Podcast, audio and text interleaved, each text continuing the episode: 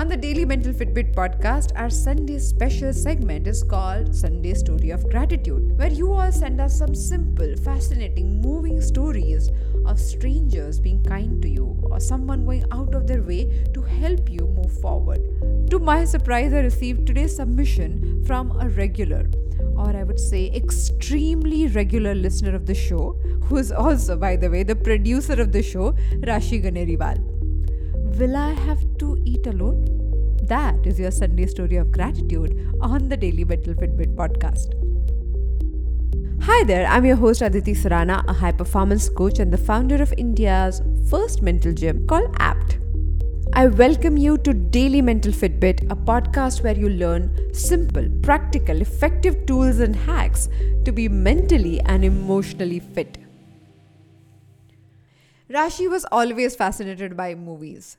The Bollywood stories, songs, script, direction, everything was interesting for her. But the special one was the world of editing. Finally, at the age of 23, her dream was about to come true.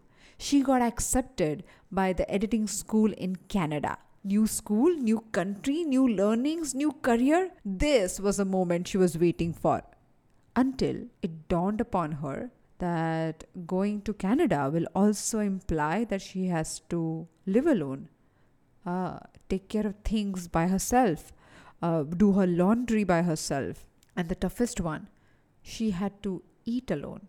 She was always surrounded by people her sister, her parents, cousins, family members, relatives, even house helps. She was never left alone as a child. As an adult, she always managed to get so many people together just to make sure that she would never, ever, ever have to have a meal alone.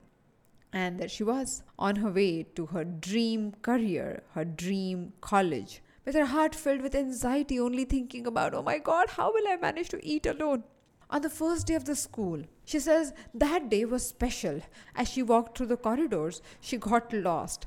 By the time she reached her first class, she was 20 minutes late, and everybody had found someone to sit next to.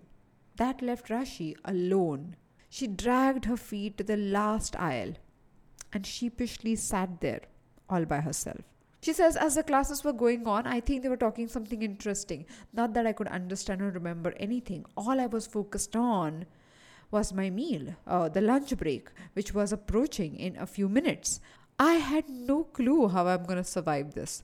Should I just hide under a bench? Is that allowed? Uh, what if uh, these people are rude? What if they just like stare at me, wondering what kind of weirdo am I? Any which ways, I'm the only Indian girl here. No matter how hard she tried to avoid the moment, finally the lunch break was there. As the bell rang, she had to get up from her seat. Everything was moving so slow. She felt as if she was stuck in some Bollywood slow mo sequence. With every step, she could almost hear her own heartbeat. People were laughing, cracking jokes with one another. That was super intimidating.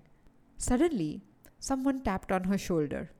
Hi, I'm Courtney, she said with a big goofy smile while adjusting her broad framed spectacles.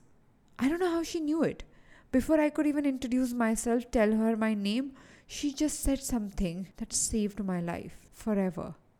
At least that's what I felt in that moment. Pizza? That lunch was special.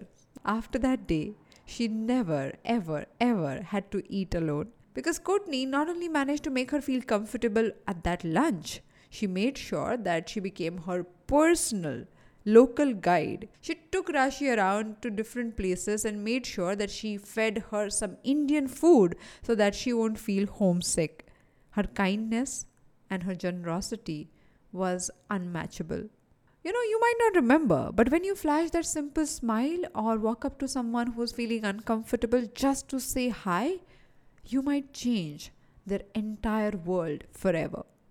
And that is your Sunday story of gratitude. More such conversations on Daily Mental Fitbit to claim your mental fitness right away. Thank you so much for joining me today on Daily Mental Fitbit. If you think this episode has left an impact, then please take a moment to rate and review this show on Spotify and Apple Podcasts. It will help other people to discover us. I'll see you tomorrow with one more episode.